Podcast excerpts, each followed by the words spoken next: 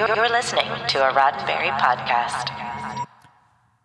The Trek Files, Season 11, Episode 2 The William Shatner Letter Exchange, 1972 to 1977.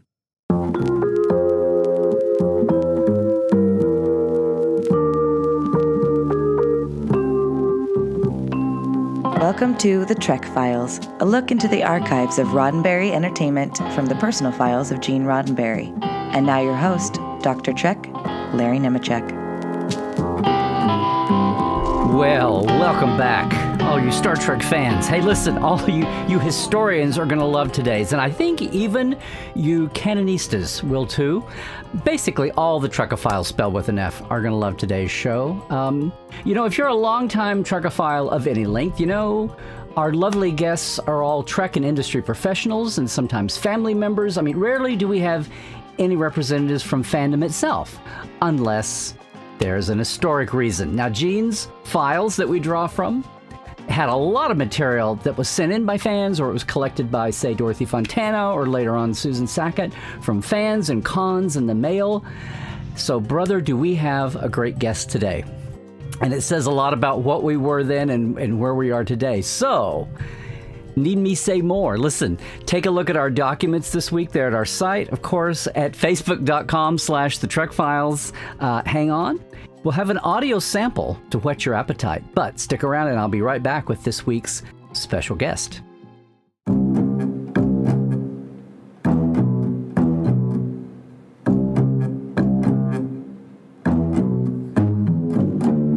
WSLE often mails out material now, but the money to pay for photos, articles, and photocopying comes out of our own pockets. WSLE could be a much better club and send out more material if we had some kind of income. Do you think we should charge dues to cover the cost of printing and pictures? Do you have any ideas for raising the cost some other way? Future bulletins will probably contain accounts of what Shatner and the others are up to and tales of meetings with our stars. WSLE has members who have met or had some kind of contact, you know what I mean, with William Shatner, Nimoy, and others. And one member has visited the Star Trek sets at Paramount.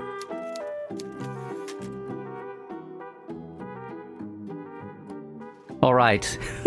Isn't that just a lot of fun, gang? Um, Trekophile spelled with an F. I am so thrilled today. I'm going to dive into this. You can see all the material we've got here. We are really into the archives.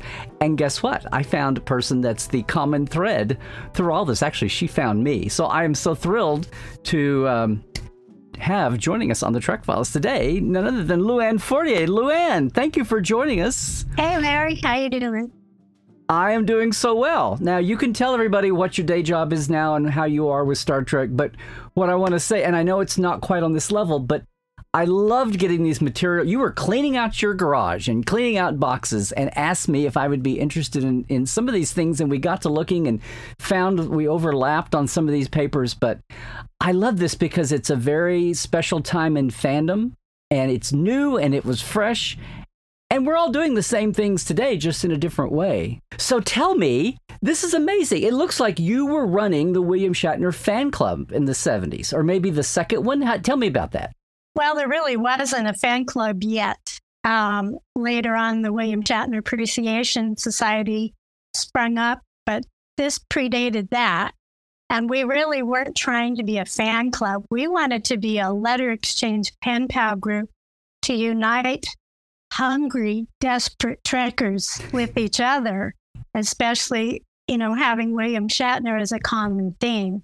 So we ended up after I think I ran this for eight or nine years. And when I handed it over finally um, in 77, we had 600 people from six different countries. Now, pre internet, that was huge because yes. there was almost no way to get hold of each other. You know, you put a little ad in a in a movie magazine or in a comic book and hope somebody responds. And finally, we built our our group. Um, of course, with conventions, we spread the word too, but they weren't even starting. Um, you know, that this was way back in 70, 71, and the first convention, I think, in New York was 72. Well, that's what this is what I, I love. Aside from just the history of it and having dates and times and, and numbers preserved, I just I realize the need every passing year today to remind fans that we have this 60 year franchise because of what you all did. But what, not just that, but we're so, we live in such a Comic Con world now. It's like, this is what Star Trek did. We had sci fi fandom, but it was just the, you know, the authors and books, and because there was very rarely anything on screen that was decent sci fi to, you know, science fiction to, to care about. Right and it was you know in the 60s and even still 70 and 71 so star trek had run its three years we had the save star trek campaigns and that first wave of star trek got to syndicated stations made it even bigger. But i love what you said about the hungry desperate fans when there's no internet and no way to even know who's out there. This is how you all found each other. Right right. We were you know we had this this show that opened our mind and our heart, and we saw this big, huge new future. And we wanted it to keep going, and we wanted to find others who felt that way. So it was just a mad dash to find each other and get it going, and then, you know, convince the network to get it going again. And it was hard work. yeah well i you know people people today think about yeah oh, i got on and i oh it's hard hard doing my social media or it's hard you know connecting with everybody on whatever twitter facebook instagram and in the days when we had to do flyers and take those around or or the currency was posted i mean i love what we our sample and then all of these the, the documents that we're all putting together here between yours and ours are just amazing but it really comes back to everything was so you know, analog, but that meant it paper was. and ink and photochemicals for film and, and money for postage. It was yeah. mimeograph. Oh yeah, mimeograph. Everything was mimeograph. Postage was and typed. Postage was a nickel. We typed. We apparently didn't date any documents because it's so hard to figure out when these things were written. Um, well, the first one we know is we are saying is like the winter because it looks like you went seasonal, but then you Yeah. went to spring '72 yeah, and all that. eventually we got yeah. some dates figured out. Yeah. So, so this is what I love looking, and I want to get through some of them here, but I just want to get to look. You don't have, there's no IMDb, there's no databases. I love how you're giving people a list of like Shatner's movies here, but you're just trying to get people to talk and share and get people to write back and forth to each other because it was a letter exchange, like you said, it Uh-huh, wasn't a fan uh-huh. club. And and this idea that you're going to get everyone's stories and photos together and come up with a what'd you call it a journal, an album to, to present to him that became an annual thing, didn't it? A physical. Uh, no, we we made a fanzine, and eventually, in fact, last year he finally saw it in person, and Oh. he actually remarked about it. He said, "Wow, where did this come from?" He really liked it. It had a lot of original art, but we did have the newsletters to keep us going, and people's addresses and interests were posted so we could start sharing. I had people visiting me from around the country. It was pretty exciting. again, it's it's the technology and the eras and the modes. You know, like back then, everything was about the about trying to raise. money. I loved how you started off not even thinking about dues, and then eventually, as we go through here, that now this one is a flyer um, that has your dues on it Uh huh. on down. Right. But um, and, uh, but it, it's the thing. It's like any sane person would look at this, and it happens today. But it was so much. It feels like the first generation fandom. People are saying, like like you said, the desperation and the hunger. A third party would go, well, if you don't have the money to do it, if it's eating up too much of your time, then just don't do it. Like, who's making you do this? But that was like all the people, like these ones where people are trying to connect. Uh, I love the one here. Uh, Steve Klesak is looking for pictures of the phaser. I mean, it's like we didn't have the internet, right? No. Norma Smith wants some Sarek material. Diane Marchart wants Nimoy Spot. Uh, California, Maryland, Australia. Uh-huh. And this is 71. Right. So, to begin with. right. I just love how it was like no one cared that we didn't. I mean, doing all this in a in a non-internet, non-social media world is just it's it's amazing. I was there. I was a kid at this time, but uh, to think back on it, but to realize what people should understand. But that's what Star Trek was. It just like you said. I love your phrase about they were hungry and desperate. We were, yeah, we were, we were in a drought, terrible drought, and you know, most of us were pretty young. I was a teenager, And I didn't know what I was doing. I just had a passion. So thankfully, somebody like Joan Winston took me under her wing and helped me get going. And oh, you knew Joan, yeah, yeah. Well, she she found me somehow. I don't know, and uh, started calling me from New York City, and it's like, wow, that was unheard of to even get, you know, uh, long distance phone call at that time was amazing. so Joan Winston was the uh, network executive, was a huge fan, famously was on the sets the last week shooting Turnabout Intruder in Uh-huh. 69, and then was an author, uh, wrote The Making of the Trek Conventions book, wrote the uh, chapter in Star Trek Lives about being on the sets in 69 and was around uh, the New York Con, was part of the committee for the New- early New York Yeah. cons, first ones. Yeah. So you were in high you were in high stead there for a little girl. she was great. She actually invited me to go to lunch with her and meet her in LA and go to lunch with a couple actors from Marcus Welby. And I'm like, right, I'm probably 17. How did I have the money or, you know, ability to do that? But I was really thrilled to be in her company. She was a blessing. Well, you stuck with this for years. I mean, you- you're Yeah. right. It's a, and we're talking about typing and, like you said, mimeographing. I mean, it's great because it's not electronic because it's survived. I, oh, I love this. Shaturas? Is that your name for Shatner fans? we tried. we, we tried all sorts of things, you know. It's kind of like pa- Pastak Vesla sort of thing. We tried to do a Shatner thing, but I don't know that it worked out. Well, it's it's adorable. But here you've got all the elements of fandom because the first generation was we want the show again, and what do we do? We have to write. We have to write paper letters, and oh you've got gosh. the you've got the address. I mean, but it's interesting that you're getting people to reach out to each other, which is what the this is even before the Welcommittee was going, which Yes. is amazing. Yes. Which was about people writing in for information on you know. Right. Um, and the word the word pen friend, I love that even better than pen pal. right. Because we were making friends. We made lasting friends. It, you know, and and actually for some of the people, including myself, who didn't have a big boisterous teenage social life, this was really an outlet to to help us come out of ourselves and expand our Mhm. consciousness and not be quite so shy. It, you know, it was really good for all of us. So, You know, and that's see that's a common thread that's today. Uh-huh. and you have fans fans who are shy even you think about sitting at home getting on on online doing social chatting uh-huh. you know and people talk about coming out of their shell to warm up much less going and seeing people live at a con and all that but what i'm what's amazing to me this is 71 to 77 and fandom and star trek changed some 70s were the amazing decade because you went from uh, you know, it's an uphill battle to get anybody to pay attention to us and take us seriously. We're the crazy Uh-huh. Trek kids Uh-huh. to the conventions and to the books being bestsellers and to and the movie rumors, right? And and you're starting to cover that.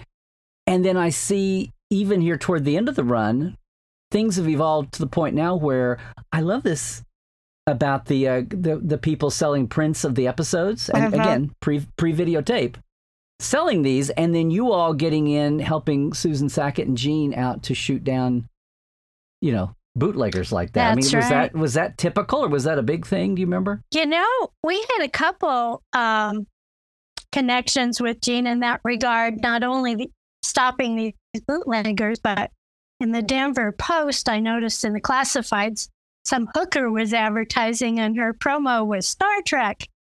And so I cut that out, mailed that to Gene Roddenberry, and I have a feeling she got a very nasty phone call from his lawyer because that stopped right away. Well, that's that's amazing. It it also shows you and the Shatner letter exchange, um, as you did now. So did you did you ever become? We've got this letter. We should say ending up here with uh, Eleanor, uh-huh. Who who and Lemley again was a combination of. There's a Mister Lemley on the original series, but a lot of people may not know No. that's the that's Bill's three Yeah, daughters' names. Leslie, Melanie, and Lisbeth. He made this Yeah. production company and then he changed it to Lemley Music. And that's one reason we changed it from SALE E to WSLE because Wesley sounds like Lemley according to the girl who helped found it with me, Amelia, kind of wanted that instead. So we went with that. Um, okay, now what did what did SALE stand for? Shatner's Advocates Letter Exchange. Originally, we were trying to do William Shatner Advocates, and then we thought, yeah, nobody's going to know what that means. And we wanted to do a pen pal thing. So then she did Shatner Advocates Letter Exchange. But then because of Lemley, she wanted it to sound kind of Mhm. like Lemley. So that's where it ended I up. And uh, I got you. yeah, she she actually was the original creator, but only was around for probably a year. I think she had some personal issues she had to bow out. So Yeah. yeah. This is Amelia, you're Amelia, talking about right. on the first one. And then you were the, then, but after that, you headed it up all I those. headed it until 77, and then I had to bow out. My dad had cancer. I Hmm. just had a lot of stuff going on. I handed it to Pam Igo. She had it for a couple years, did a really good job, and then it disappeared. yeah. So, Well, things are evolving, but what's amazing through those years is, and we've got a, just a hint here of Eleanor, who I guess worked for Bill and the Lemley Company, but Uh-huh. she's feeding you info. It's a time when you guys are propagating information again before the internet and before expensive ways are doing it of doing it, you know, Uh-huh. and before word of mouth at cons or if you couldn't get to a convention, right, um, she, you guys, you, you were one of the boots on the ground right. spreading information when it needed to be spread. You know, pro, you know. And this letter here, she's telling you about. She's talking with Bill what he wanted to get out to people. Um, Yeah. This movie with Sophia Loren has been postponed. I looked that up. I didn't. See, I guess that didn't. Happen. I don't think it happened, and a couple of his Yeah. movies never happened. Doggone it. He had another one called Whale of a Tale. I was excited about that. It never happened. So That's well. It's uh, you know what I'm. I'm looking at this. I know there's a lot more to talk about. In fact, this. I mean, this one here. It's a handwritten letter, which I love. This is from, I guess, about 76, 1976 now, because she's talking about this college tour that he's about to go on, which very famously was from 76. So it's the bicentennial year. yep. And we've had two or three years of movie rumors, Uh-huh. which we get in here toward the end. Uh, the other one, the Weekend Warrior syndicated show, looks like it didn't take off. Uh, here from the last letter. Yeah, I think he just did one episode. It was part of American Sportsman, I think. Yeah. Oh, So, okay, I, I- remember that. yeah, with he- Curt Gowdy. He did a couple American Sportsmen, and one was called Weekend Warrior. I looked that up. I have a printout of his credits that go about 10 feet, and that only Mhm. goes to 79. So, you know, he, Oh. he did a lot of stuff. Yeah. He did. He did do a lot of stuff. This this whole ish, this whole aspect, though, and this is what we have today. We have podcasts. We have news sites that propagate news, but the way it was done in a much smaller world, a much more slow moving world. Um, I just can look. We're we've just about out of time today. The idea that you were one of the direct mouthpieces to help Bill and and Susan and Gene also Uh-huh. get word out about Star Trek and then the associated people. I, we're out of time here, but could you come back and join us and, and let's talk more about this because I know you've got more goodies. We found more goodies. I'd love to talk more about this with you. Absolutely. Oh, absolutely. This has been a delight, and I can't wait to uh, dive in more. And can I just say thank you so much for giving me a shout out and say, hey, Larry, I just found this stuff. Would it be, would anybody care about this? yes, please, please rescue this stuff. I don't want it to get recycled. I think we'll start taking care of that. Thank you. Joanne. Thank you. Okay. Hey everyone, join us for that conversation coming up. And meanwhile, yes, the Trek Files is produced by Roddenberry Entertainment. All of our documents and your chance to comment, and please do, are available at facebook.com slash the Trek Files. Now, for more deep diving of Star Trek behind the scenes, visit Dr. Trek in Portal 47. yeah, that's me, at larrynemecek.com. That's where you can also link in for all of our new Trek Files swag and shirts, too, at our TeePublic shop. Trek well, everybody.